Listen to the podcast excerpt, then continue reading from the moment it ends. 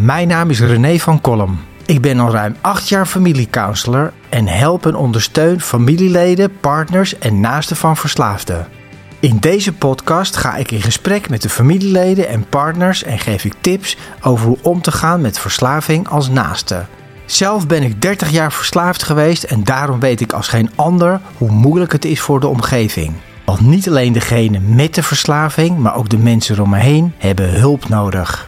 Dit is Eerste Hulp bij Verslaving. Dit is een serie over voeding en mijn gast vandaag is Noordin Patipiloui. Voedingsdeskundige, trainer. Hij schreef het boek Brandstof voor lopers, wat je eet als duursportatleet, samen met mijn broer Klaas Boomsma.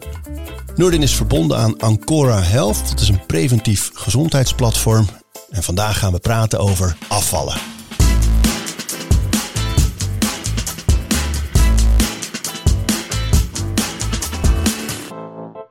Noordin, we gaan het hebben over afvallen. Ja. Ehm, op papier een eenvoudige rekensom. Ja. In de realiteit helaas niet zo eenvoudig voor de meeste mensen. Hè? Nee, klopt. Hoe komt dat? Nou ja, je moet inderdaad minder calorieën binnenkrijgen dan je verbrandt om af te vallen.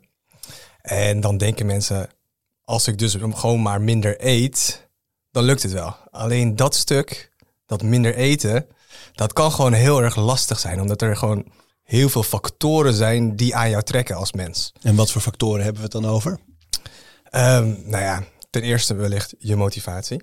Eh, dus waarom wil ik eigenlijk afvallen? Als jij ehm, niet gemotiveerd bent vanuit jezelf, of in ieder geval geen reden hebt om het echt te willen, ja, dan kan je het wel proberen, maar dan wordt het al heel moeilijk. Maar dat is interessant, hè? want mensen zullen dan zeggen: nee, maar ik wil echt heel graag afvallen. Ik, ik vind mezelf te zwaar. Of ik heb ge- gelezen in de krant met COVID dat je meer risico loopt als je te zwaar bent. Ik wil dit echt. Ja, en heel vaak blijft het bij mensen heel oppervlakkig. En ze vragen het niet bij zichzelf door. Dus oké, ik, ik wil afvallen omdat ik te zwaar ben, is dan de reden, oké. Maar waarom zou je dan willen afslanken? Nou, misschien is het, dan voel ik me dus zeker in mijn lijf. Misschien is dat de reden. Of als je dan verder vraagt, oké, ik voel me zeker, als ik zo wat minder kilo's heb, voel ik me zeker in mijn lijf. Wat gebeurt er dan met je? Nou, dan voel ik me dus zekerder bijvoorbeeld in het leven. Dan kan ik in eh, mijn werk me beter manifesteren. Dan kan ik een andere rol misschien pakken. En als je dus doorvraagt bij jezelf wat de echte reden is, of, en misschien zijn er meerdere redenen, prima. En sommige mogen ook gewoon prima oppervlakkig zijn. En ja, dat is dan oppervlakkig, is natuurlijk je eigen, eh, ja, wat je er zelf van vindt. Maar stel een paar keer die vraag: waarom wil ik echt afvallen? En komt het dan uit mezelf? Of komt het vanuit mijn omgeving? Is het een partner of eh, gewoon de westerse schoonheidsideaal? Vraag het even bij jezelf af, zodat je er bewust van bent. Dus iedereen die denkt van, nou ja, ik wil gewoon afvallen, want dan zie ik er beter uit bijvoorbeeld. Dat is te oppervlakkig meestal. En misschien dan ook meteen een reden, zie je in je werk, dat mensen het ook niet volhouden. Ja, als, eh, als je geen overtuiging hebt, want afvallen is moeilijk. En dat vergeten mensen heel vaak. Nou vooral afgevallen blijven, dus het gewicht verliezen, dat lukt heel veel mensen. Maar op dat gewicht, nieuwe gewicht blijven, dat is heel lastig. En dat zien we gewoon in onderzoek keer op keer terug. Uh, en daarvoor moet je dus best wel veranderingen maken in je leven. En veranderingen maken, dat kan gewoon heel erg uh, moeilijk zijn. Maar laten we eens afpellen dan. Hè? Van, ja. um, want stel je voor, bij jou klopt iemand aan en zegt... Uh, Nurdin, ja, ik wil afvallen. Ja. Hoe pak je dat aan? Ja, je begint met de analyse van iemands leven eigenlijk. Dus inderdaad, waarom wil je afvallen? Dat is nummer één. Oké, okay, hoe ziet jouw situatie hieruit? Dus hoeveel uh, ruimte eigenlijk heb jij om bepaalde nieuwe gewoontes aan te gaan leren? Want afvallen kan je niet zomaar doen. Hè? Dus niet van, uh, oh ja, ik wil 10 kilo afvallen. Dat gebeurt. Nee, je kan afvallen door verschillende gewoontes te gaan leren. Ja, verschillende um, nieuwe, uh, nou, bijvoorbeeld, ik wil afvallen, dus ik moet minder calorieën eten. Hoe doe ik dat? Oké, okay, ik moet dus meer groente gaan eten. Of ik moet dus nu drie keer, of drie keer per week gaan sporten.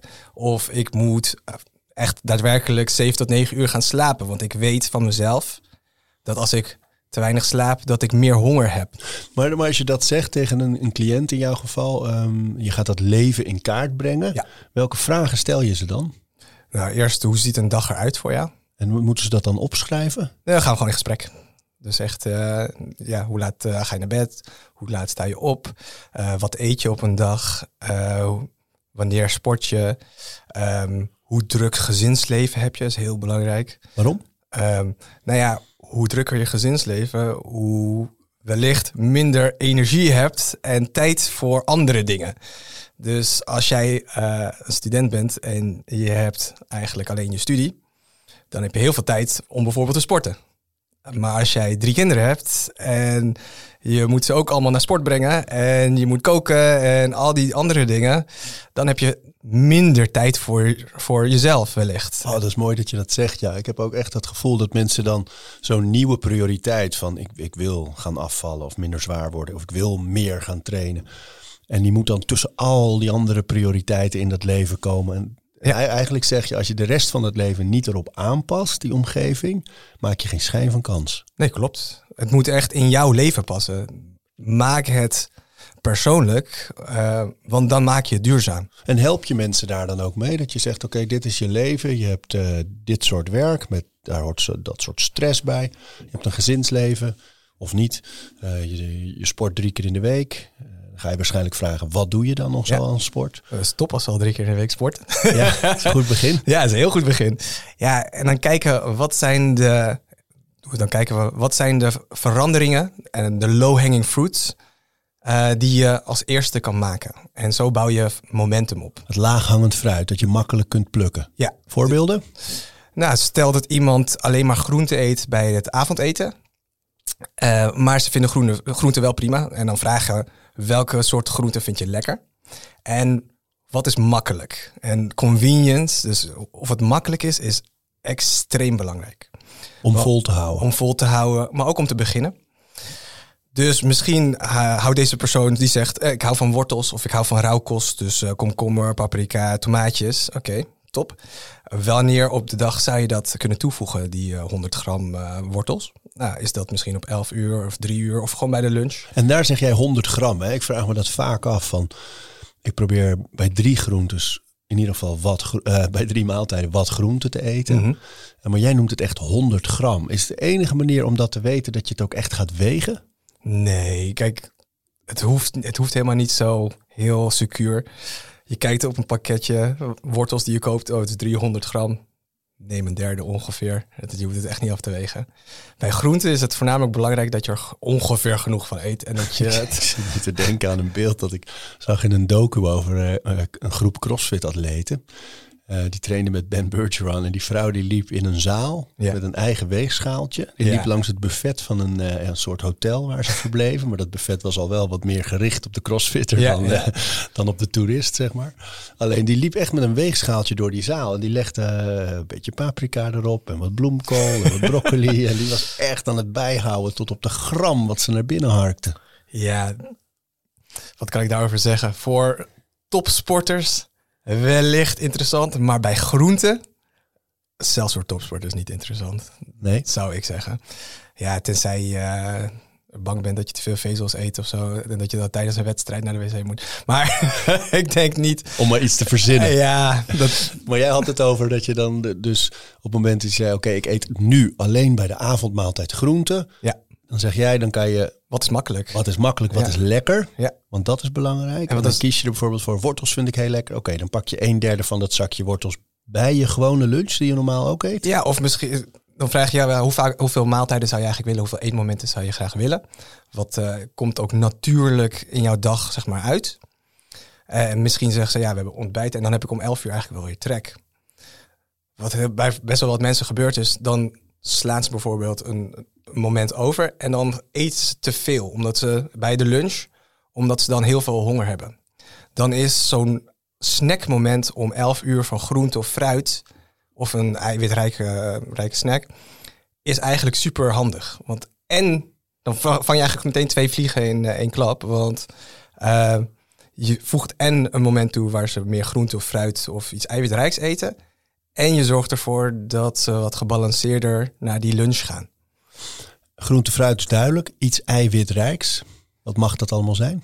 Ja, dat mag van alles zijn. Uh, en dat ligt natuurlijk aan wat voor eetpatroon jij prefereert. Maar van uh, edamameboontjes tot uh, een volkoren cracker met kipfilet tot ja, van alles eigenlijk. Zolang het uh, een bakje yoghurt met wat blauwe bessen. Dus weinig calorieën, maar veel voedingswaarde. Voedingswaarde, ja.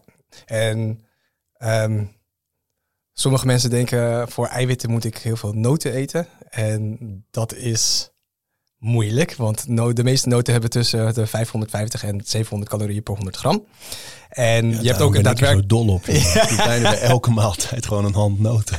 En voor sommige mensen werkt dat uh, als ze een groot caloriebudget hebben. Alleen als je... caloriebudget is. Ik ga je de hele tijd ja. vragen, wat is dat? Waarom? Hoe zit dat dan? Caloriebudget. als jij wil afslanken, dan moet je in een calorietekort zitten. En dat is dus minder calorieën dan je verbrandt. En hoe weet je eigenlijk hoeveel calorieën je verbrandt als je. Is, is de enige manier om dat te meten dat je een device hebt? Een, een, eh, een horloge, een ring, een. Ja, die doen het niet. niet goed in ieder geval. Nee, het, uh, uiteindelijk voor uh, de meeste mensen is het uitproberen. Dus je kan het een tijdje bijhouden. Um, dus je echt je eten in een app bijvoorbeeld, in de eetmeter bijvoorbeeld van het voedingscentrum, invoeren. Uh, en dan kijken wat er met je gewicht gebeurt.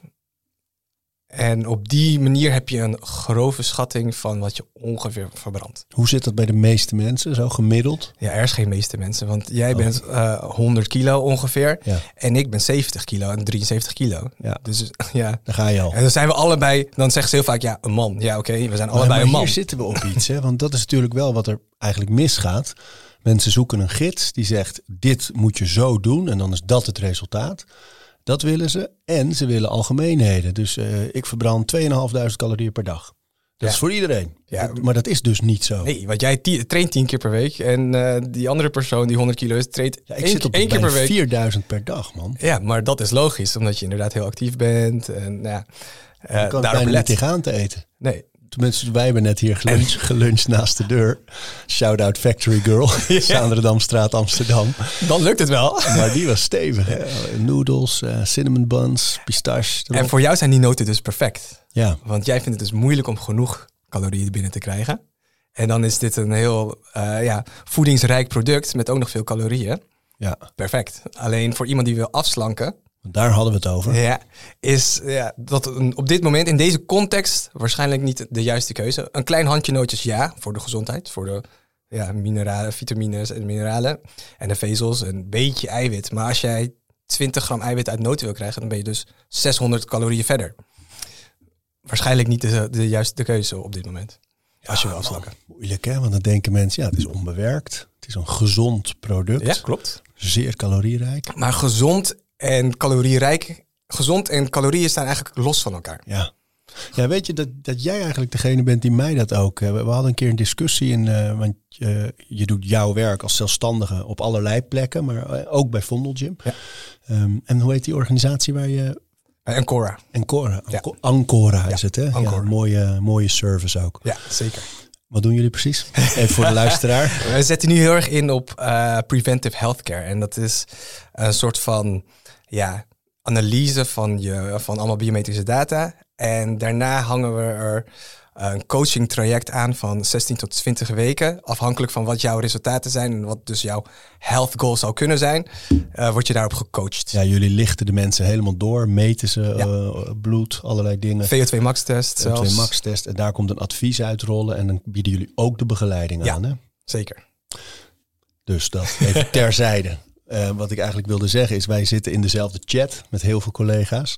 En daar is vaak een, uh, een discussie over van alles eigenlijk. Mm -hmm. Vaak over trainen, over voeding. Um, jouw punt is bijna altijd als het over voeding gaat, er bestaat geen goed en slecht eten. Nee, zeker niet. Kun je dat eens uitleggen? Ja, eten heeft eigenlijk geen bepaalde moraliteit. En het gaat heel erg om context. Maar dat klinkt heel filosofisch, dus ja, ja licht eens toe. Dus een voorbeeld wat ik heel vaak geef is, nou, stel jij wil een uh, half marathon lopen. En nou ja, ik zeg eigenlijk altijd eerst, wat is uh, een beter product? Een broccoli, stronk of een mars? Ja, dan zou ik broccoli zeggen. zegt iedereen broccoli, oké. maar jij gaat nu een half marathon lopen. Wat heb je meer nodig? you got me. Al. Hè?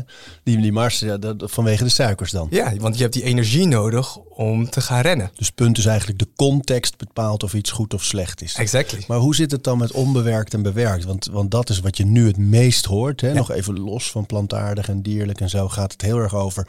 Zorg dat je kleine maaltijden, vooral groenten, vooral onbewerkt voedsel eet. Eh, niet te veel tussendoor. Dat hoor ik eigenlijk het meest tegenwoordig over goed eten. Ja, maar ehm, je hebt goede patronen, zeker. Dus een, eh, een patroon, een eetpatroon met voornamelijk onbewerkt voedsel is een goed eetpatroon. Maar dat wil niet zeggen dat een bepaald product goed of slecht is. Dus binnen zo'n goed eetpatroon kunnen ook prima bewerkte producten zitten. Als je grotendeels, zeg 80% van de tijd onbewerkt eet, dan kan je prima 20% van de tijd iets bewerkt erbij doen. En ook met onbewerkt en bewerkt, ja, dat is ook heel erg contextafhankelijk. En ja, het ene bewerkte product is het andere bewerkte product helemaal niet. Nee, je hebt natuurlijk eh, de, de befaamde Amerikaanse Twinkie. Hè? Dat een, Ja. de- een deegproduct. Dat al samengesteld is met heel veel room erin en heel veel suiker. En eh, dat is zo'n beetje meer bewerkt dan dat eh, lukt niet. Nee, klopt. En aan de andere kant is een, een, een zelfgebakken brood of een mooi glas wijn eh, is, is eigenlijk ook al bewerkt. Zeker natuurlijk. weten. En dan hebben we het weer over, over eetpatronen. Eigenlijk past het allemaal. Want ons lichaam is gewoon heel sterk. En we kunnen ehm, alles, nou nee, we kunnen alles verwerken. Alleen het gaat heel vaak over kwantiteit. Dus hoeveel neem ik van een bepaald product. En frequentie. En dus die context.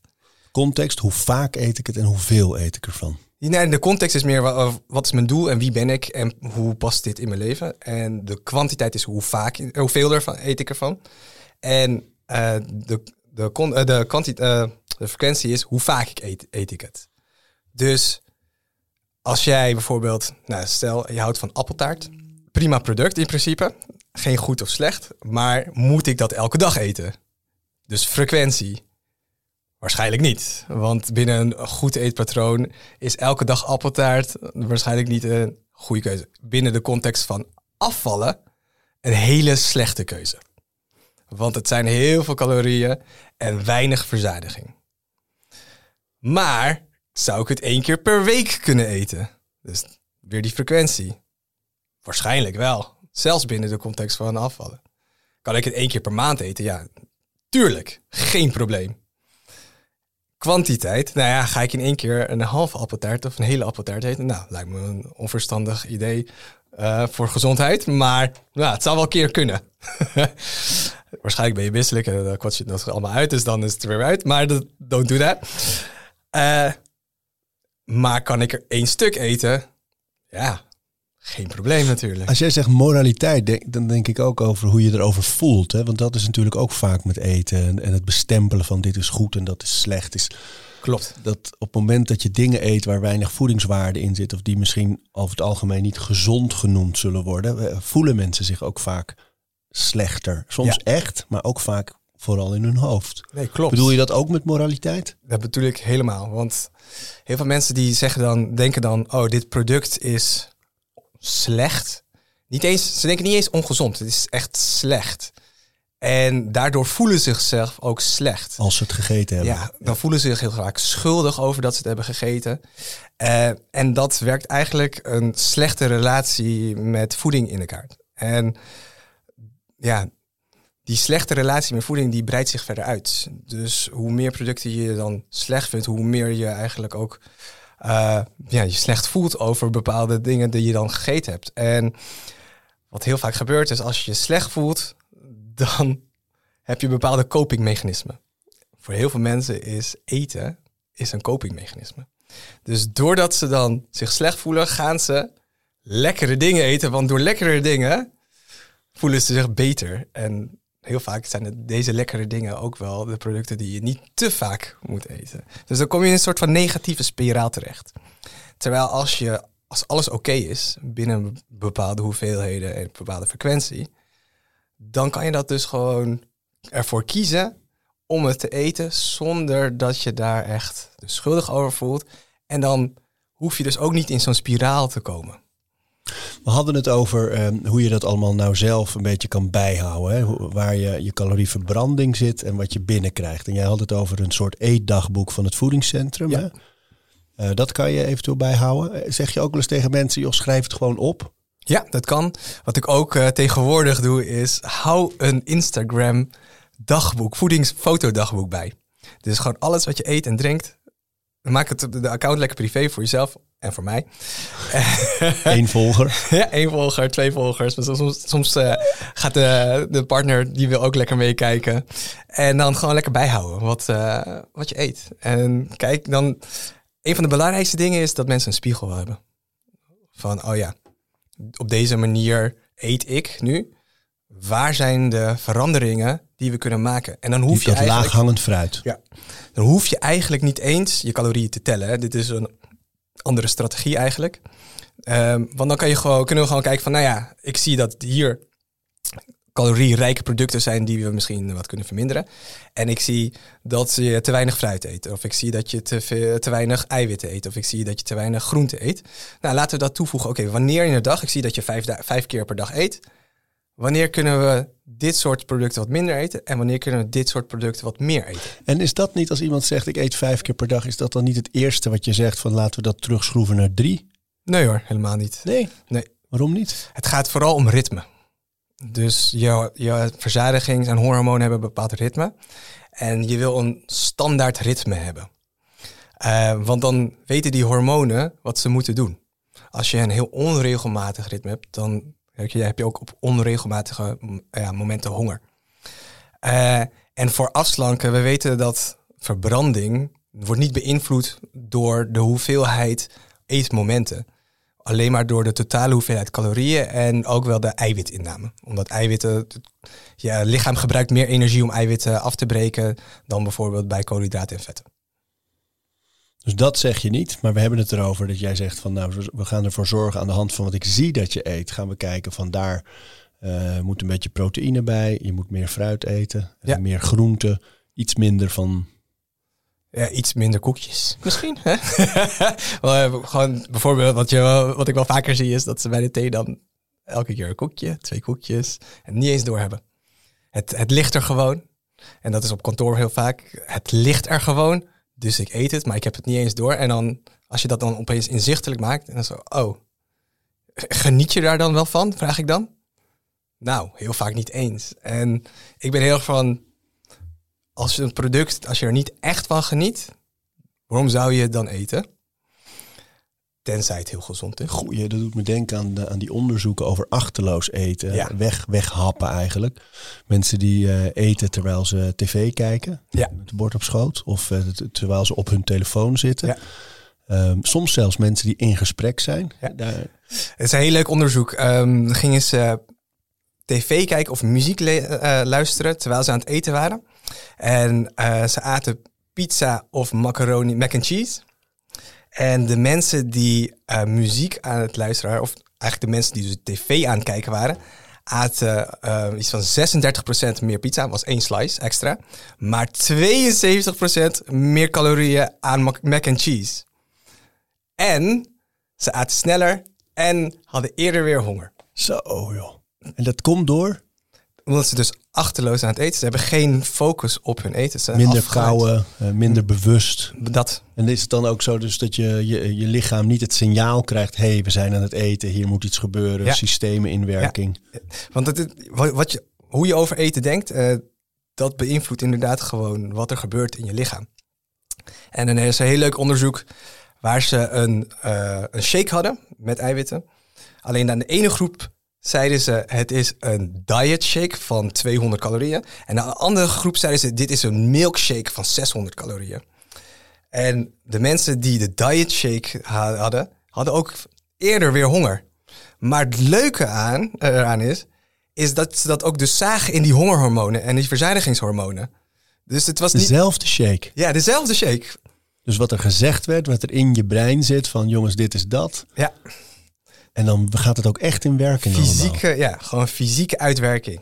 Dat- dan, dan vraag ik me af, is het zo bij afvallen ook dat dat eh, self-talk, hè, dus dat je positief tegen jezelf praat, Eh, de- speelt dat dan een grote rol? Dat zou je aan de hand van dit onderzoek wat je net noemt namelijk wel zeggen. Dat de taal die je gebruikt ook echt be- ja, belangrijk is. Heel belangrijk. Ik denk dat de taal die je tegen jezelf gebruikt sowieso belangrijk is. Want in zo'n een van de belangrijkste lessen die je moet leren als je gaat, je gewoontes gaat veranderen, is dat het gewoon af en toe niet gaat. En dus heel veel mensen zeggen van eh, ja, ik heb gefaald of iets dergelijks. Nee, maar dat is gewoon het leerproces. En als jij dan heel onaardig tegen jezelf gaat doen, van ik ben, je bent sukkel dat je alweer eh, dat Gaat hebt me niet lukken, zie Ja. je wel. Nou ja, dan ga je niet lang volhouden.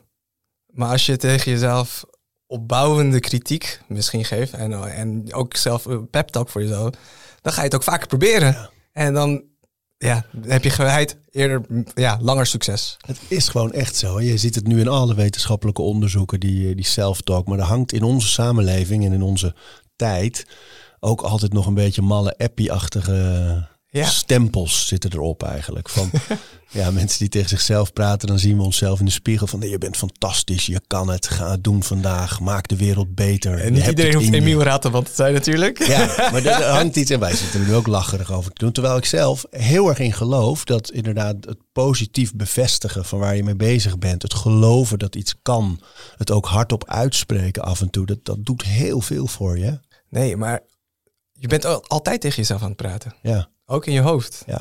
Maar die taal is bepalend. Die taal is bepa- zeker over hoe je voelt. En dat is niet alleen maar met dit, maar ook gewoon je gehele gesteldheid. Ik heb op een gegeven moment gemerkt dat, dat eh, als ik wat meer eh, moe was van gebroken nachten, bijvoorbeeld thuis met de kinderen, dan als ik dan iets liet vallen of de- en dat ik dan zeg, sukkel. Ja. Weet je wel? En dat ik heel bewust dat op een gegeven moment heb veranderd van ik ga niet elke keer dat herhalen van oh onhandig, oh sukkel. Want oh. dan wordt het patronen. Precies, En als het een ja. patroon wordt, dan is het er een stuk moeilijker om het eruit te halen. Ja, maar het wordt ook waarheid. Hè? Ja, en dan, en dan wordt het wellicht waarheid. Ja. Ja, dus nee, die self-talk is heel belangrijk. En helemaal in zo'n eh, moeilijke reis van afslanken, moet je juist lief zijn tegen jezelf. En eh, begrip tonen. En daarom ook de vraag, hoe zou je een hele goede vriendin toespreken eh, als dit, deze situatie is voorgedaan? Zou je dat heel erg bestraffend doen? Of zou je het proberen opbouwende ja, en wel constructieve kritiek te geven? Eh, met liefde. En over het algemeen is het dat laatste ja, is gewoon heel belangrijk.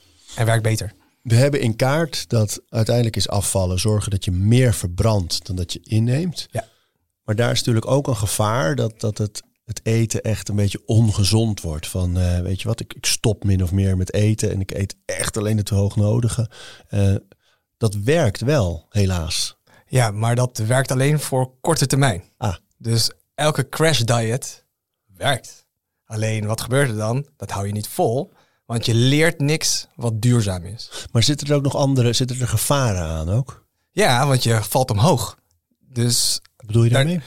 Dus daarna, wat je bij crash diets heel vaak ziet, is je lichaam bounced back naar dat gewicht alleen al ietsje meer. Want ja, je hebt jezelf uitgehongerd en je lichaam wil dat eigenlijk helemaal niet. Je lichaam wil dat jij eh, overleeft. En als, eh, ja, als eh, verdedigingsmechanisme wil het iets meer aankomen, want dan heb je een iets grotere buffer de volgende keer.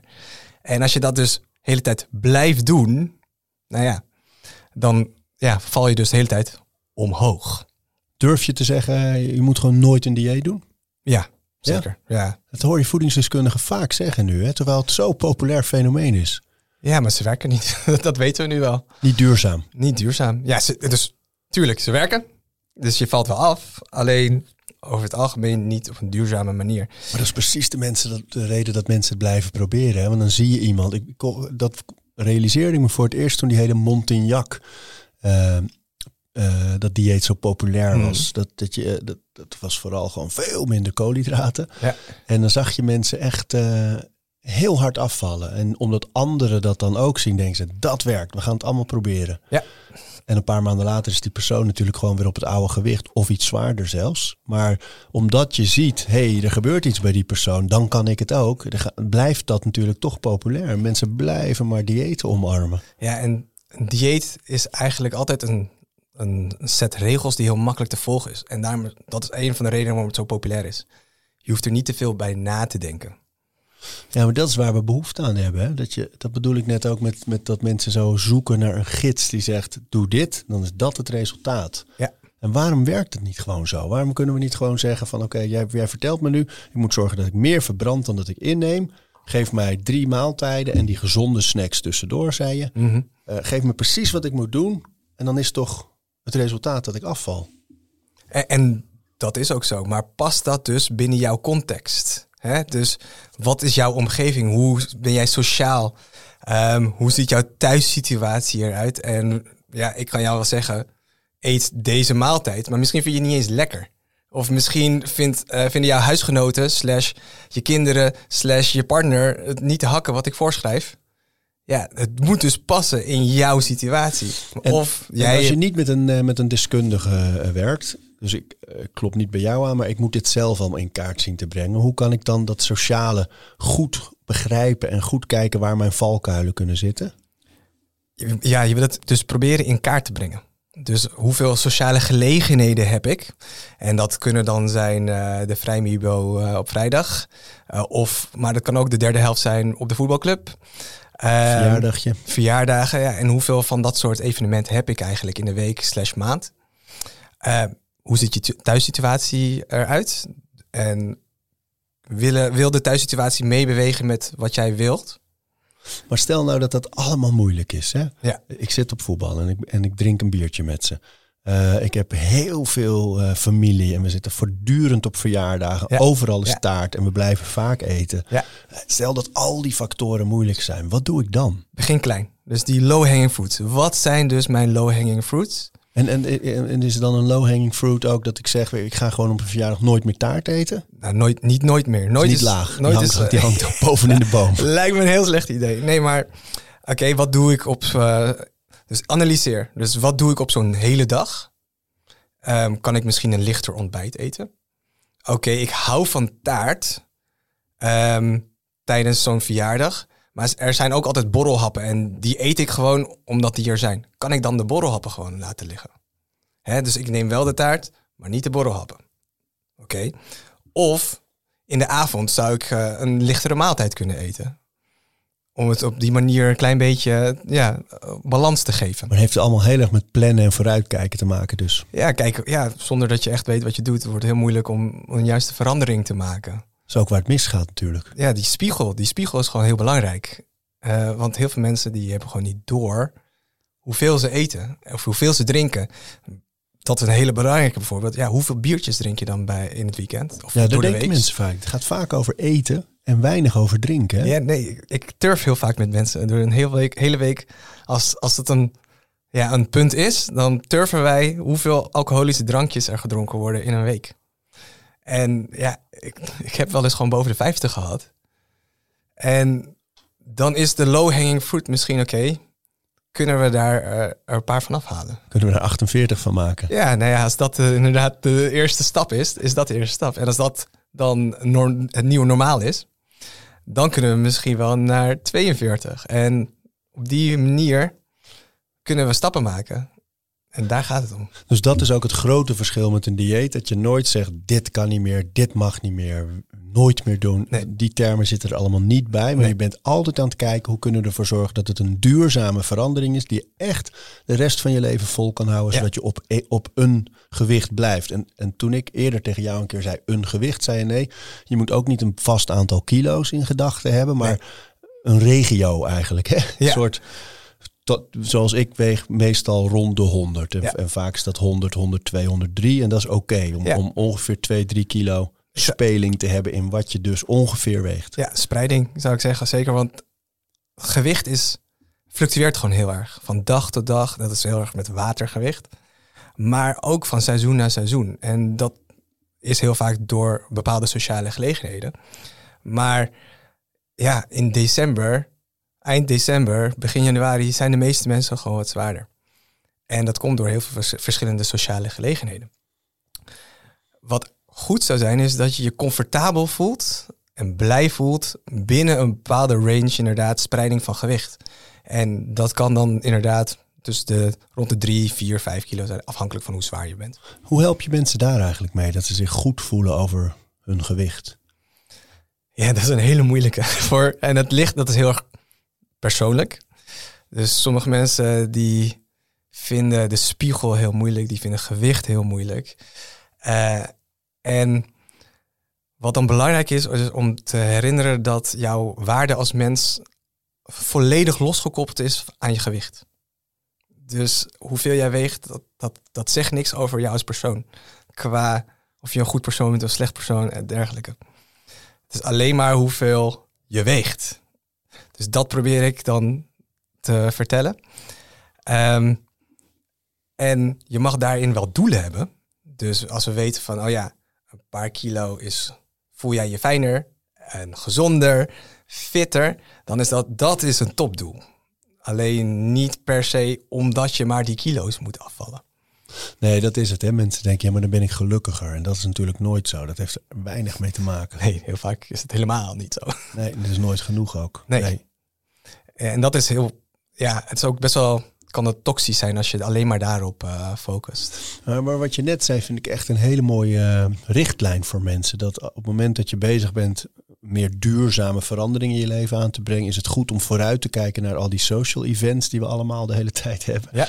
Ehm, en dat je daar echt een beetje in gaat calculeren. Oké, als ik daar naartoe ga, dan ben ik niet degene. Ik ben op dieet, dus ik neem geen taart en ik neem geen borrelhapjes en ik drink geen bier. Maar ik ga kijken, als ik daar ben, zal ik waarschijnlijk taart eten, want dat vind ik lekker.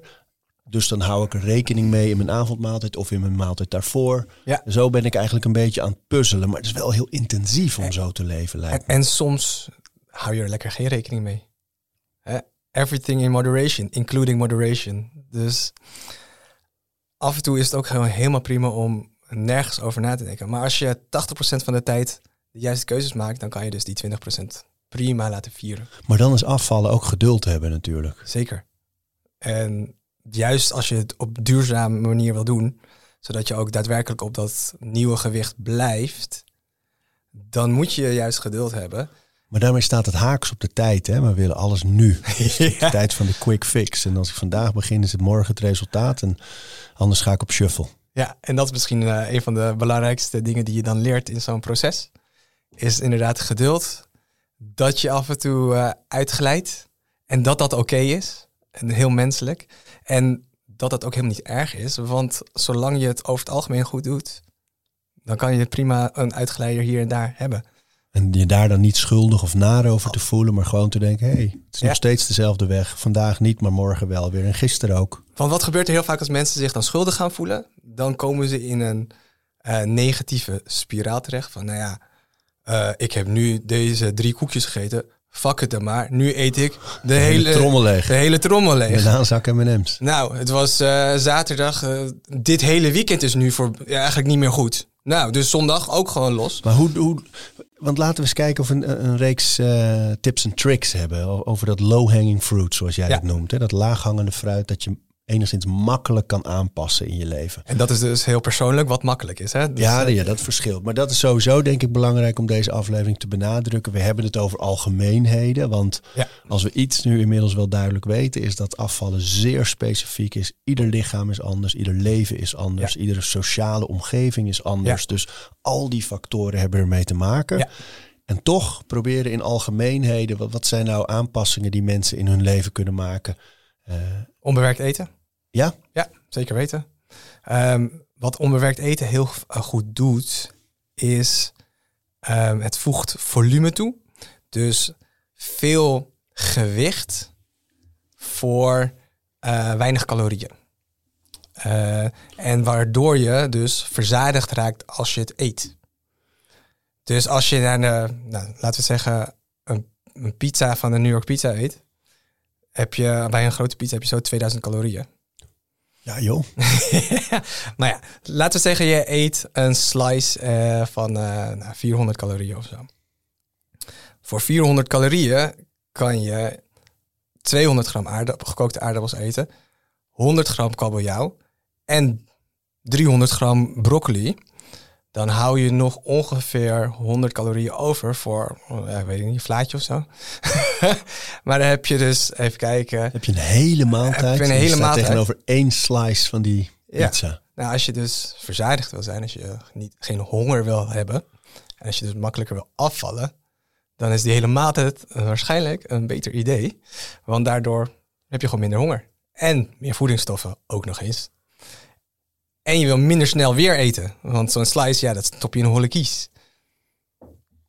Zo joh. En zo heb je heel veel, want en daar zijn we heel goed in als mensen, food design. Dus producten die wij hebben gemaakt met een combinatie van vet, suiker, zout, mouthfeel, verpakking, et cetera. Waardoor we die heel erg calorierijk zijn, die heel erg lekker zijn, die die honger- en verzadigingssignalen heel makkelijk omzeilen. En dat zijn allemaal hyperbewerkte producten meestal. En even, want dat is duidelijk hè, wat dan die hyperbewerkte producten zijn. Maar even voor de mensen, het komt in onze serie best wel vaak langs, onbewerkt en dat het zo goed is. Dus het wordt ook wel enigszins als voorbeeld veel gegeven. Maar toch even een lijstje van waar hebben we het over als we zeggen onbewerkt eten. En daar zijn nog steeds eh, discussies over wat precies onbewerkt eten is. Want een bepaalde mate van bewerkt, uh, bewerktheid is helemaal niet erg. Of bewerking is helemaal niet erg. Maar hoe dichter het eigenlijk bij zijn natuurlijke vorm is, een product, dus een aardappel, is een aardappel. Maar chips, dat is ook aardappel, maar heel erg bewerkt. Ja, ja. En, um, dus onbewerkte aardappels, uh, broccoli, wortels, ja. uh, vooral veel groenten. Ze bestaan er ook onbewerkte niet-groenten. Fruit uiteraard. Maar ja, en dan, dan de, de stapels. Dus uh, rijst, uh, quinoa, uh, hoe heet het? linzen, kikkererwten. Maar in principe is onbewerkt ook gewoon... Je hebt vlees, vis, die redelijk, dat het allemaal onbewerkt is. Um, en ja, even kijken. Een frikandel is natuurlijk iets heel anders dan een stuk kipfilet. qua bewerking. Uh, en zo zijn er heel veel, ja, een zuivelproduct is zeker bewerkt, maar minimaal bewerkt. Maar als het dan echt een, uh, weet ik veel, een ijstaart wordt, dan is het meteen een stuk meer bewerkt.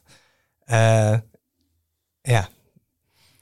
Er, ja, er zijn geen exhaustive lists voor, denk ik. Maar ja, het is best wel gewoon common sense. Dus echt, je kan het best wel bedenken of iets heel erg bewerkt is of niet. En anders kijk je gewoon op de ingrediëntenlijst. Hoe langer die lijst is, hoe minder goed, toch? Nou, goed, slecht hoe- mogen we niet meer zeggen. Man, je snapt wel dat mensen het moeilijk vinden. Hè? Als je kijkt hoe Klopt. snel je weer in, in, in- met je kluitje in het riet staat. Ja, goed, ja, dat is ook zo.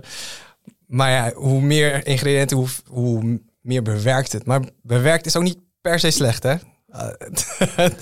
En het kan prima binnen een goed eetpatroon. Ja, dan heb je het weer over die 80-20. Ja. 80 pre- procent zo Ja. Onbewerkt mogelijk. Ja. En dan die 20, dat maakt dan niet zoveel uit. Genoeg groenten. Ehm, jij bent naast voedingsdeskundig natuurlijk ook trainer. Ja. Want dat lijkt me nog wel een belangrijke ook in dit geval. Want we hebben het heel erg over, wat heel erg duidelijk is nu, is dat je moet proberen meer groente bij je maaltijden te eten. Eh, dat je, je je omgeving goed in kaart moet brengen. Waar liggen de uitdagingen en speel daar slim op in. Ja, en vooral sociaal, maar ook fysieke omgeving. Dus heb ik een fruitmand staan? Staat, zit mijn groente in mijn koelkast op ooghoogte en niet in de groentela? De groentela zou eigenlijk in mijn opinie de sausla of de drankenla Heb je moeten dat zijn. zelf ook zo ja, thuis? Zeker. Ja. Want op het moment dat je de koelkast open doet en je ziet iets, dan wil je het eerder pakken. En die cues die wij hebben van kijken, zien, eh, sorry, kijken, ruiken, voelen, die zijn heel belangrijk in wat we willen. Dus hoe vaker jij een bepaalde prikkel eh, aan blootgesteld wordt, en als dat dus een fruitmand is, dan word je vaker aan de prikkel fruit toe, eh, ja, blootgesteld. Maar als dat eh, ja, bij mijn schoonouders bijvoorbeeld, is er een schaaltje met chocolaatjes die staat op de koffietafel. Die lachen jou altijd toe. Nou ja, die, ik weet niet hoe, of ze blij zijn, want ze worden altijd mijn mond in gevlogen, omdat ze er staan. En ja, als ik dat thuis zou doen, dan zou ik eh, veel meer chocolaatjes eten. En dat zijn echt die cues, die fysieke omgeving. Dus thuis, op werk, maar ook je route ergens heen. Als jij een standaard route hebt die ergens heen gaat en jij eh, fietst altijd langs je, je favoriete donutshop, dan ga jij vaker donuts eten. Maar als jij een andere route net zo goed kan nemen en die gaat langs eh, je favoriete saladeshop, dan eet je vaker een salade. En zulke... Dus je kan je huis ook echt zo inrichten. Ja, wij doen dat eerlijk gezegd ook. We hebben in de vensterbank in de keuken schalen met, met fruit, met avocado's, Ja, sinaasappels, appels, bananen, peren, kiwis. Die liggen daar. De kinderen plukken daar ook lekker vanaf. Exactly. En we hebben onder onze ijskast hebben we nog een klein ijskastje voor de kinderen. En daar staan ook borden met druiven en zo. En, en er staan ook gewoon Top. Ja. pakje, pakjes drinken en zo. Dus appelsap en zo staat er ook gewoon hoor. Eh, maar ook gewoon dat ze zelf dingen, een paprikaatje of een dingetje kunnen pakken. En, eh, Heel goed. Nog steeds houden onze kinderen, net als elk ander kind, heel erg van snoep en van chocola en van suikerachtige dingen. En zeker ook bewerkt voedsel. Maar het staat er allemaal wel, zodat ze het veel zien vanuit deze gedachte. En dat werkt dus. En het werkt. Ja, we zien gewoon dat het werkt. En het werkt zelfs als mensen het niet doorhebben. Dus ze hebben Ja, dat is ook- mooi, hè? Ja, ze hebben ook onderzoek gedaan met bijvoorbeeld eh, water. En dat noemen ze dan nudges binnen een bepaalde omgeving. En in plaats, ze zetten in plaats van op één plek water, zetten ze bij elk contactmoment dat je moest stilstaan, in een, in bedrijfskantine was dit, zetten ze, hadden ze eh, een koelkastje met water gezet. En de waterconsumptie ging met 37% omhoog. En de frisdrankconsumptie ging met een x procent omlaag. Ik weet niet meer precies hoe het was. Ehm, en dat zonder mensen iets te communiceren, gewoon neerzetten, de prikkel van het zien en ze deden het. Mooi is dat, hè? Ja. Dat je dat dus, maar vooral omdat je dat dus zelf kunt sturen thuis. Vooral. In je omgeving is het moeilijker te, te beïnvloeden, maar thuis kun je dat echt zelf sturen. Nou ja, dus als jij een bureau hebt op werk, Zet je er geen pot drop op. nee, en zet je dus een mooie waterfles neer, die je graag ziet en graag pakt. En op Oh, die man. manier, ja, En ik denk ook met boodschappen dat. Ik vind het een hele goede truc bijvoorbeeld om met een lijstje boodschappen te doen. Dat je gewoon weet, dit zijn de dingen die ik wil hebben. En ik laat me niet verleiden door die keiharde marketing in de supermarkten. Ja. Die me op alle manieren probeert te verleiden om alles te kopen wat ik zie. een hele goede, ja, het is niet een truc, maar het, het is gewoon alleen al het bewust worden van wat je, wat je wil kopen Ja, en wat je nodig hebt en wat je wil gaan koken. niet van afwijken. Ja, niet van afwijken of minimaal van afwijken, zou ik zeggen. Ja. Het is prima af en toe, prima in- binnen een bepaalde bandbreedte. Eh, maar als je er dus nooit over nadenkt, dan word je heel erg door beïnvloed. Ja, ja, ja. En dat is iets heel anders dan een klein beetje beïnvloed worden. En, en vaak eh, met gevulde maag boodschappen doen vind Ja. ik ook een goede truc. Dat je gewoon niet dat hongergevoel in een supermarkt hebt waar alles lekker is. Want wat gebeurt er als, jou, als jij honger hebt? Jouw hersenen zoeken automatisch naar caloriedichte producten. Die zijn dan veel verleidend. Oh, evolutionair. Dus daar ga je ook meer op naar bezoek. En dat ga je dan ook eerder kopen. En dan zijn wij heel goed in hele lekkere producten. Nou, die associatie die je dan maakt. Lekker, hoog calorieën. Nou, oké, die, die, die en die. Maar daar is weer taal. Hè? Dat, dat, dat merkte ik op een gegeven moment ook met mijn schoonmoeder. Die eh, had het dan over de lekkere dingen en groente en fruit. Als, alsof het tegenstellingen waren. Toen dacht ik, nee, dat, dat moeten we ze niet mee gaan geven. Dus ik ben heel erg bewust, net als dat ik over het weer bijvoorbeeld nooit zal zeggen... oh, het is, het is rot weer of het is naar weer. Van Ja. nee, het is, weet je, ja, het is regen. Je kan er hoogstens verkeerde kleding voor aan Ja, hebben. het is zo. Scandinavisch gezegde. Maar dat, dat wil ik heel graag ook met, met groente en fruit. Dat mijn kinderen niet gaan denken, oh snoep is lekker en groente en fruit, ja dat moet. Ja. Dat, en dat vind ik als ouder vind het een hele lastige uitdaging om dat, daar een, een mooi evenwicht in aan te brengen. Nee, dat is ook lastig. En eh, daarom is het ook heel goed om stil te staan bij deze basisproducten. Wat zijn mijn favoriete producten? Eh, dat kom ik heel vaak tegen. Dat mensen dan vraag ik welke, welke soorten fruit vind je lekker? En dan weten ze het eigenlijk maar half. En dan op een gegeven moment gaan we Ja, daar wat, dus. wat, zou je zeggen, wat zou jij zeggen als ik jou dat vroeg? Wat, welk fruit vind je lekker? Ik vind heel veel fruit lekker. Ja. Maar alle soorten Maar heb je meloenen. favorieten? Ja, alle soorten meloenen, aardbeien, blauwe bessen. Ik hou erg van mango, ananas. Maar ja, ik, ik hou... lijstje man. ja, die mango heb ik vooral die verse. Ja, Verse mango, blauwe bessen vind ik ook heerlijk. Maar een goede peer. ja, ook Dat heel Een lekker. beetje zachte peer. Ja, Heerlijk. ja, zacht en zoet. En ah, bananen vind ik trouwens ook lekker. Bananen, maar wel als, eh, ananas. als ze Ja. heel zoet zijn, eerlijk gezegd. En groenten? Groenten. Ik hou van heel erg van wortels. Ik vind bloemkool eh, echt heel fijn. Maar vooral eh, doordat ik het heel vaak door rijst heen meng. Eh bloemkoolrijst en rijst doe ik dan 50-50. Dus ik hou helemaal niet van eh volkoren rijst. Van eh zilvervliesrijst. Uh, als Aziat mag dat ook gewoon niet. maar wat ik wel fijn vind en wat heel goed werkt, is dat ik uh, dus mijn pandanrijst heb. En dan de laatste vijf, zes minuten schep ik eenzelfde hoeveelheid bloemkoolrijst er doorheen. Nou, dan heb ik ook die vezels, heb ik ook groenten. En ik merk het bijna niet. En dan heb ik nog steeds mijn. Uh, ja, ja, en de reis is heel belangrijk voor mij. Dus. maar we zitten op een heerlijk zijpad. Want ik begon eigenlijk dat jij naast voedingsdeskundige ook uh, trainer bent. Um, en het type training bij afvallen. Want het beeld is ontstaan dat ga maar gewoon heel hard van, van stapel lopen. Uh, veel verbranden, veel cardiovasculaire training, conditiewerk. Verbranden, verbranden, verbranden. Als je krachttraining doet, veel herhalingen, weinig gewicht, dan val je af. Ja. Met de meeste training verbrand je eigenlijk helemaal niet zo heel veel. En wat je voornamelijk wil focussen op qua training als je aan het afslanken bent, is dat je je spiermassa behoudt. Want alle uh, functie, maar ook de mooie lijnen in je, in je lijf, dat is spiermassa.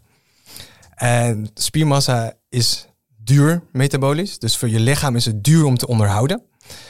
Um, dus tenzij... wat bedoel je met duur? Hoe is het? Duur, het kost veel calorieën voor je lichaam om te onderhouden.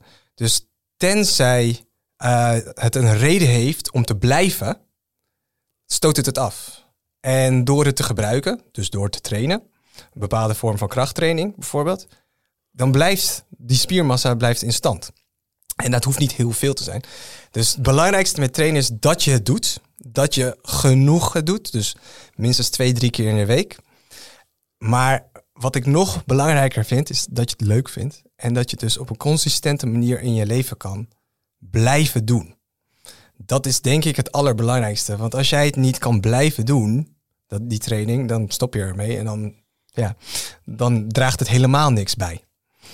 Dus nummer één zou zijn, wat kan ik uh, consistent blijven doen en wat vind ik leuk? Vind ik een bepaalde vorm van krachttraining leuk? Nou, dat krachttraining hoeft niet eens in de gym, dat kan ook prima thuis. Uh, dat kan ook uh, door een bepaalde sport te beoefenen. dus kijk wat je inderdaad, wat bij jou past. En plan het in. En dat is een van de belangrijkste dingen, de planning. Ja, zet het in de agenda. Hè? Ja. ja. Maak er dus tijd voor. En, want dat is heel belangrijk. Als jij nieuwe dingen gaat leren en gaat doen, dan moet je er wel tijd voor maken. En net zoals dat boodschappenlijstje is ook gewoon planning. Hè? Dus wanneer ga ik dan die groente kopen? Het is, het is tof dat ik nu weet dat ik uh, van deze, deze, deze groente hou. Maar als ik het niet koop, als ik het dus niet op mijn boodschappenlijstje heb ge uh, gezet en niet heb gepland wanneer ik dat ga doen, ga kopen, ja, dan gaat dat ook niet gebeuren. Er is dus niet een bepaald type training dat, waarvan je zegt van dat werkt nou het best bij afvallen. Ja, voor afvallen werkt het snelst cardio. Want daar verbrand je het meest bij. Maar ik zou altijd zeggen, doe een combinatie van krachttraining en cardio. Krachttraining om spiermassa te behouden. En cardio omdat het gezond is voor je cardiovasculaire gezondheid. Dus je moet niet trainen om af te vallen. Je moet trainen voor je gezondheid. Uh, en door je voeding op een goede manier te beïnvloeden, om te aan te passen, kan je prima afslanken dus. En dat wil je dus voornamelijk in vet en dus niet in spiermassa. Dus als jij alleen maar gaat afslanken zonder dat je enige vorm van training doet, heb je een hele grote kans dat je spiermassa gaat verliezen. En dan ja, heb je heel vaak nog steeds niet het gewenste resultaat. Ik uh, ben eigenlijk altijd zo uh, aan het eind van het jaar, zo december, januari, ga ik altijd flink uh, wat zwaarder worden. Of flink voor mijn doen dan. Uh, dan eet ik vooral wat meer koolhydraten dan anders. Ik zeg wat vaker ja op, op toetjes en, ja. en taart. En dan kom ik meestal zo 105, 106, 107 soms is. en dan in de loop van maart of april begin ik vaak weer aan een nieuwe periode intermittent fasting. Zes ja. tot acht weken. Um, pas ik mijn training een beetje aan en eet ik min. Ik eet nog wel koolhydraten, mm. maar minder dan uh, daarvoor. Mm. En dan ga ik meestal weer terug naar 102. Probeer ik wel die spiermassa te behouden, maar wel ja. wat droger te worden. Terug naar 102 of 100 ongeveer. Ja. Uh, maar ik pas dan dus wel het type training ook weer aan en de voeding. Ja. Is dat duurzaam genoeg? Kan ik dat jaar in jaar uit blijven doen? Of zou het verstandiger zijn om gewoon rond een bepaald gewicht te blijven hangen? de vraag is eigenlijk, is het duurzaam voor jou? Vind je dit een fijne manier? Ja, ik, weet je wat het is? Ik vind het leuk. Kijk, trainen zit diep in mijn leven. Dat, die, die, die wortel is wel uh, geworteld. Ja. Um, om allerlei redenen. Maar ik vind het toch wel leuk, merk ik, om van die cycli te beleven. Ja. Dus om elke keer weer te kijken, oké, nu ga ik wat zwaarder worden. En dan Ja. ben ik ook sterker als ik zwaarder ben. Ja. Eh, en dan trek ik het daarna weer wat droger. Ik vind dat een leuk, leuke methodiek eigenlijk. En bijna een ritme in mijn leven. En dus het werkt heel goed voor jou. Ja. Dus het is duurzaam. En wat je ook doet, is doelen stellen. En wat mensen heel goed op doen, is bepaalde doelen naartoe werken. Want als je niet ergens naartoe werkt, dan kan het heel erg saai en eh, eentonig worden. Dus op deze manier, denk ik, heb jij een manier gevonden om jezelf te blijven prikkelen. Eh, en dit werkt voor jou. Ja, ja. Doris, eh, mijn compaan hier, en, en ik hadden het over, voordat deze opname, over jou. En toen zei, zei Doris, ja, ik zie hem altijd in restaurants zitten. Hij gaat heel vaak uit eten. Wat is jouw, jouw leidraad eigenlijk? Je richtlijn voor gedrag in een restaurant, als je wel wil afvallen? Als ik wel wil afvallen, ehm, dan ga ik iets minder vaak als ik wel wil afvallen. Meer zelf koken thuis? Meer zelf koken, zeker. En ehm, wat ik dan vaak doe, is een bepaalde. ehm, dus je kan, als je naar een restaurant gaat, dan kan je bepaalde keuzes maken qua vooraf, hoofdgerecht en toetje. Als ik een heel erg calorierijk ehm, voorgerecht heb, dan probeer ik bijvoorbeeld een caloriearmer hoofdgerecht te, nemen. Of als ik weet van, oh ja, deze, dit hoofdgerecht is heel calorierijk en ik wil het toetje dat heel calorierijk is, dan neem ik geen brood met boter vooraf of misschien geen voorgerecht vooraf. En op zo'n manier kan, je, kan ik heel erg spelen. Maar wat ik heel vaak doe, is gewoon rekening houden in de rest van mijn leven. Met, eh, met dat ik uit eten wil. En dan ga ik dus, eh, eet ik een salade in de, in de middag. En eet ik een, eh, in de ochtend iets caloriearms, wat ik wel heel lekker vind. Bijvoorbeeld eh sojayoghurt met aardbeien. Vind ik heel lekker. Maar dat is helemaal niet veel calorieën en wel heel vullend voor mij. Dus dat is eigenlijk een van de belangrijkste tips ook, denk ik, die we in algemene zin wel kunnen geven. Hè? Dat je gewoon, als je weet, we gaan vanavond uit eten, dan hou je daar in de rest van de dag rekening mee. Omdat je weet dat het vanavond wat meer zal zijn. Ja, en wel met producten die je dus lekker vindt. Dus ik vind watermeloen heel lekker. Alleen de watermeloen heeft maar 35 calorieën per 100 gram. Dus ik kan een kilo watermeloen eten, heb ik maar 350 gram. En dat is minder dan die, dan die slice pizza. Eh, en op die manier ben ik wel heel erg verzadigd. En dan komen we eigenlijk weer terug op dat onbewerkt eten. En ze hebben een onderzoek gedaan en lieten ze mensen onbeperkt eten of een ultra bewerkt patroon of een onbewerkt patroon. En ze zagen dus, en mensen mochten zoveel eten als ze wilden. En ze zagen in het onderzoek dat als ze een bewerkt patroon aten, dat ze gemiddeld 500 calorieën per dag meer aten dan als ze een onbewerkt patroon ook zoveel als ze wilden aten. Dus dat is onbewust, alleen maar door productkeuze eet je dus minder. Zo. Omdat je dus meer verzadigd bent, omdat je beter gevoed wordt, omdat je meer vezels eet, heel belangrijk. Eh, omdat je de- beter eiwitten eet. Nou, allemaal van Dus dat soort is, dingen. dat is ook een belangrijke die we eruit kunnen pikken. Hè? Van dat je wat je eet eh, veel voedingswaarde moet hebben, veel vezels. Ja. Ehm, en dat het daar meer in zit, dat je ook eigenlijk beter verzadigd raakt van, ja, dat noem ik toch even goed. Even, Ja, ja. ook, al, ook al is het een Gezonde producten. Van gezonde producten, dan van misschien wel veel meer, maar ongezonde producten. Ja, een van de strategieën die ik graag toepas is niet, als mensen willen afslanken, is ze meer eten geven. Niet minder eten. Dus je kan kijken naar een bepaald Dat voedselpatroon. hè? Dat, dat, die moet je nog eens herhalen. Ja, dus je kan kijken naar een bepaald voedselpatroon en zeggen van dit moet eruit, dit moet eruit, dit moet eruit. Of je kan zeggen, nee, we voegen dit meer toe. We voegen dit meer toe en we voegen dit meer toe. En dit, wat we toevoegen, dat zijn allemaal onbewerkte producten met veel volume. Dus veel gewicht voor de hoeveelheid calorieën die ze hebben. En daardoor raken ze dus meer verzadigd. Hebben ze minder honger. Waardoor ze automatisch minder van die andere producten gaan eten. Waarvan we eigenlijk willen dat ze ook minder gaan eten. Omdat ze gewoon beter gevoed zijn. En dan is een veel positievere insteek van, oh, ik ga dingen toevoegen in plaats van dat ik dingen ga aftrekken. Maar daarnaast kan je nog steeds uh, een goede case maken om wel bijvoorbeeld alcohol te limiteren en te kijken naar ja, wat je misschien minder kan eten. Maar dit is een hele mooie strategie. Ja, heel positief. En ook fijn, denk ik, voor mensen om te horen dat het niet altijd gaat om minder, minder, dit mag niet, dat mag niet. Nee, je kan zelfs toevoegen. Je kan meer eten. Als het maar gezonde producten zijn. Ja. In gewicht eet je, eet je heel vaak meer als je de juiste keuzes maakt. Ja, ja en al snel voelt je energie beter en dan krijg je ook die positieve spiralen. Echt wind in de zeilen van je ontwikkeling. Fitter, ja. Uh, ja, gewoon gezonder. En dus afslanken als je wil. Ik wil toch nog met je praten ook over calorieën tellen. Omdat je ziet het veel in topsport. En het is inmiddels ook bij de, bij de massa terechtgekomen. Hè? Fit girls en fit boys die hun calorieën echt helemaal bijhouden in een boekje. Ja. En, uh, en daar ook resultaat mee boeken. Dat is denk ik wel meteen het, uh, het lastige aan dit verhaal. Je zei een boekje, maar ik denk dat het voornamelijk met apps gaat tegenwoordig. Ja, dat is allemaal wel. Ja.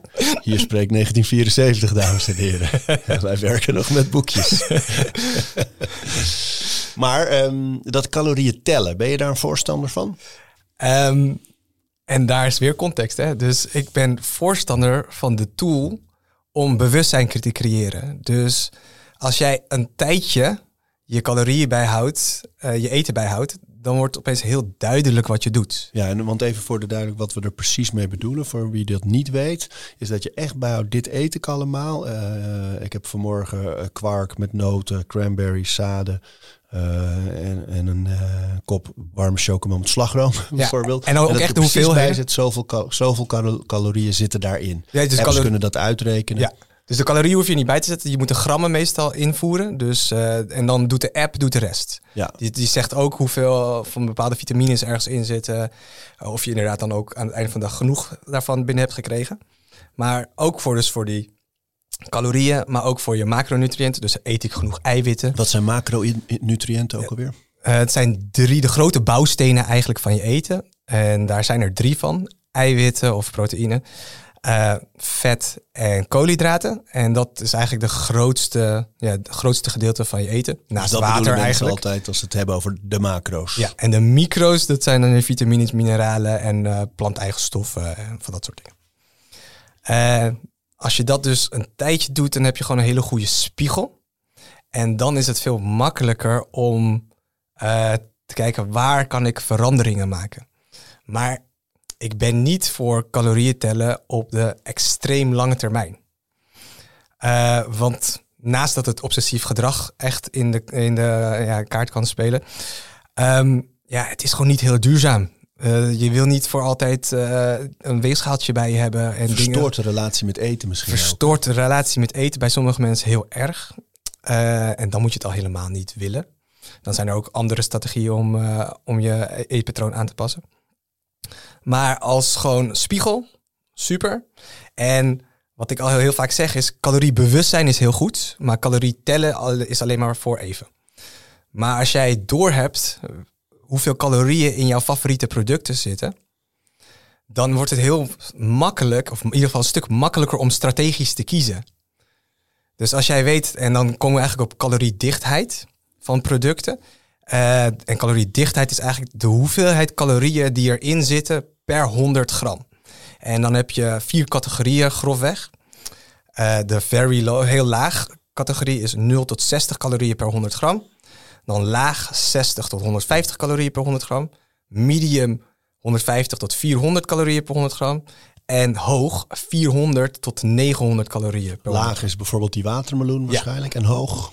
Hoge olijfolie, maar ook uh, friet. Nee, niet friet is ongeveer 280 calorieën per 100 gram. Uh, chocola, um, heel veel soorten chips en snoep en cake en... Nou, die hoek. Maar ook gezonde producten. Dus gezonder, niet goed of slecht. dus bijvoorbeeld die noten, die zitten zeker in, in een hoog. Uh, en daarom zeg ik ook, ja, alleen hoe, hoeveel calorieën ergens in zit, wil helemaal niks zeggen over of het gezond of niet gezond is. En als jij wil afslanken, dan is het dus heel een goede, mak makkelijke regel is um, dat je 80% van de tijd in de heel laag en laag categorie zit qua caloriedichtheid. En 20% van de tijd in die medium en hoog categorie zit. Maar wel met producten die jij lekker vindt. En daarom is het zo belangrijk om te weten van, nou ja, waar, van, wat, mijn favoriete product heb ik en welke categorie zitten ze dan in? Nou, dan kies ik vaker voor mijn favoriete producten binnen een bepaalde categorie. Als ik bijvoorbeeld het doel afslanken heb. Als we het eens proberen samen te vatten allemaal, hè, toch een beetje, hoewel we echt benadrukt hebben dat het is heel specifiek per persoon, echt verschillend. Ja. Al die factoren wegen mee. Ja. En toch om, om de luisteraar iets mee te geven in uh, zo kun je het aanpakken. Ja. Dan heb ik gehoord, zorg dat je je leven eigenlijk goed in kaart brengt. Waar zitten mijn uitdagingen? Hoe Ja. vaak heb ik social events? Hoe is mijn werk? Hoe is mijn thuissituatie? Ja, je omgeving heel Ja. goed in kaart brengen. Waar is er eigenlijk wel ruimte om het, om het aan te passen en dit te gaan doen? Heel, heel belangrijk, heb je genoeg energie en ruimte om inderdaad veranderingen te maken?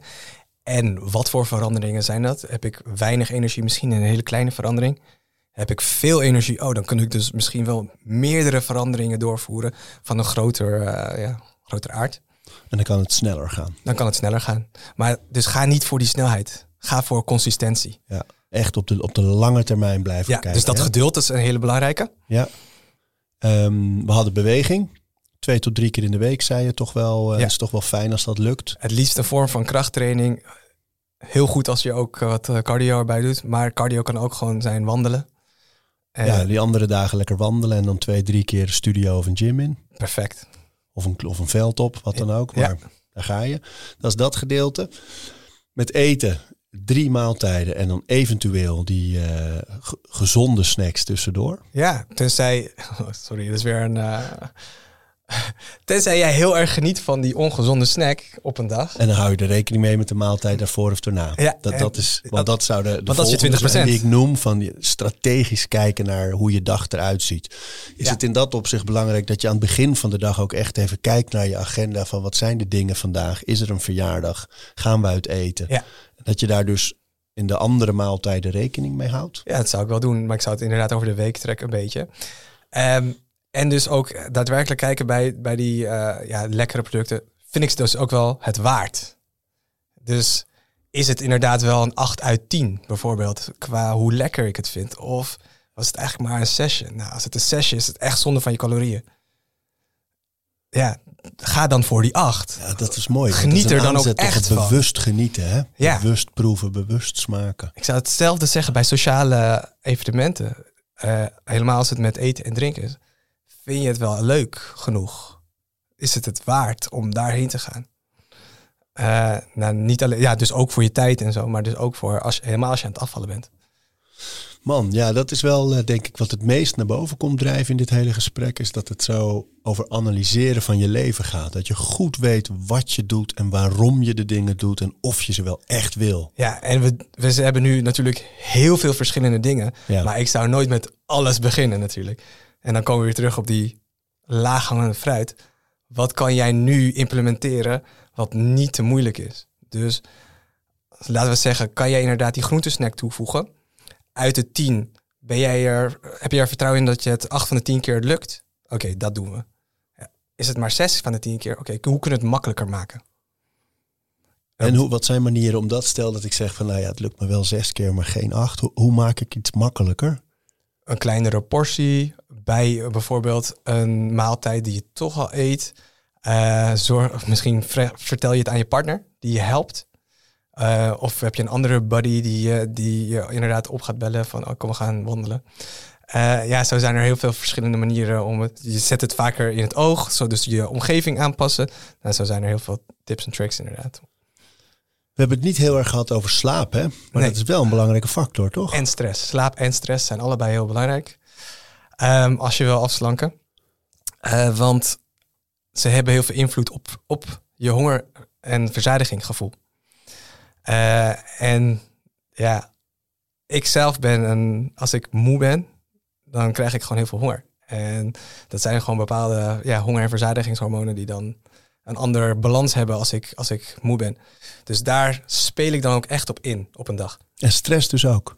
Stress ook. En als je st- stressed in English, als je het omdraait is het desserts. En dat is ook wat er bij heel veel mensen gebeurt. Als ze stress zijn, gaan ze comfort eten.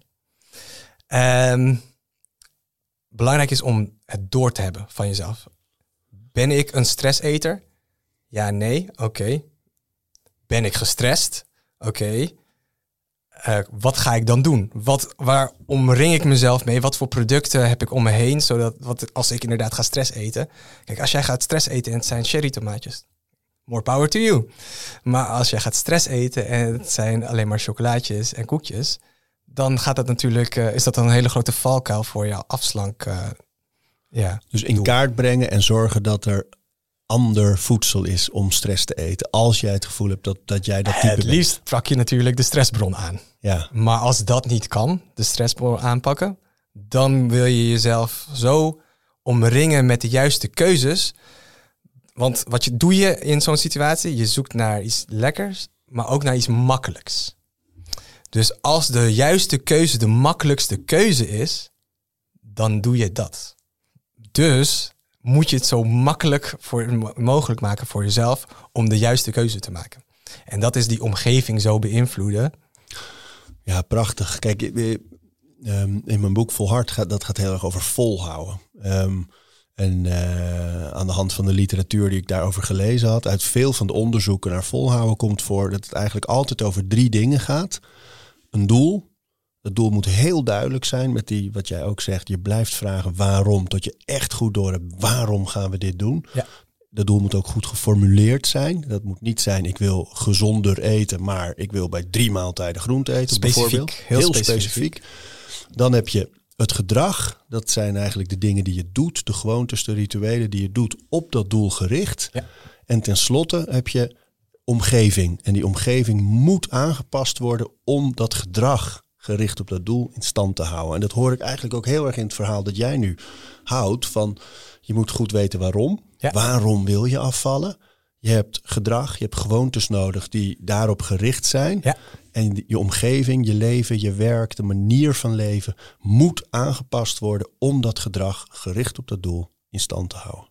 Dat is echt uh, heel mooi samengevat. We hebben natuurlijk heel veel behandeld. Ja. Maar dat, hè, goed duidelijk te weten waarom een plan te maken, strategisch te kijken naar je dag. Een mooi evenwicht tussen beweging en, en, je voeding bijschaven. Ja. 80-20 op, uh, op onbewerkt gezond eten en de minder gezonde dingen. En, en probeer het niet tegelijk te doen. Dus wel die kleine stapjes. Kleine, stapjes. Uh, en wees dus heel erg lief voor jezelf in het proces. Want je, die uitgeleiders gaan er komen. Dat zijn eigenlijk geen uitgeleiders, dat zijn leermomenten. En als jij daar dan sterker uitkomt, als jij dan weet van, oh ja, dit werkte dus niet. Of uh, in ieder geval op dit moment niet. En op deze manier kan ik er wel mee omgaan.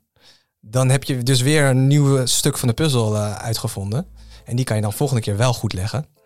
En op die manier uh, is dat een veel positiever en dus duurzame reis dan als je tegen jezelf heel erg negatief uh, gaat praten. Want elke keer dat je dat doet, heb je eigenlijk minder zin in. En dat werkt dus helemaal niet constructief. Dankjewel. No.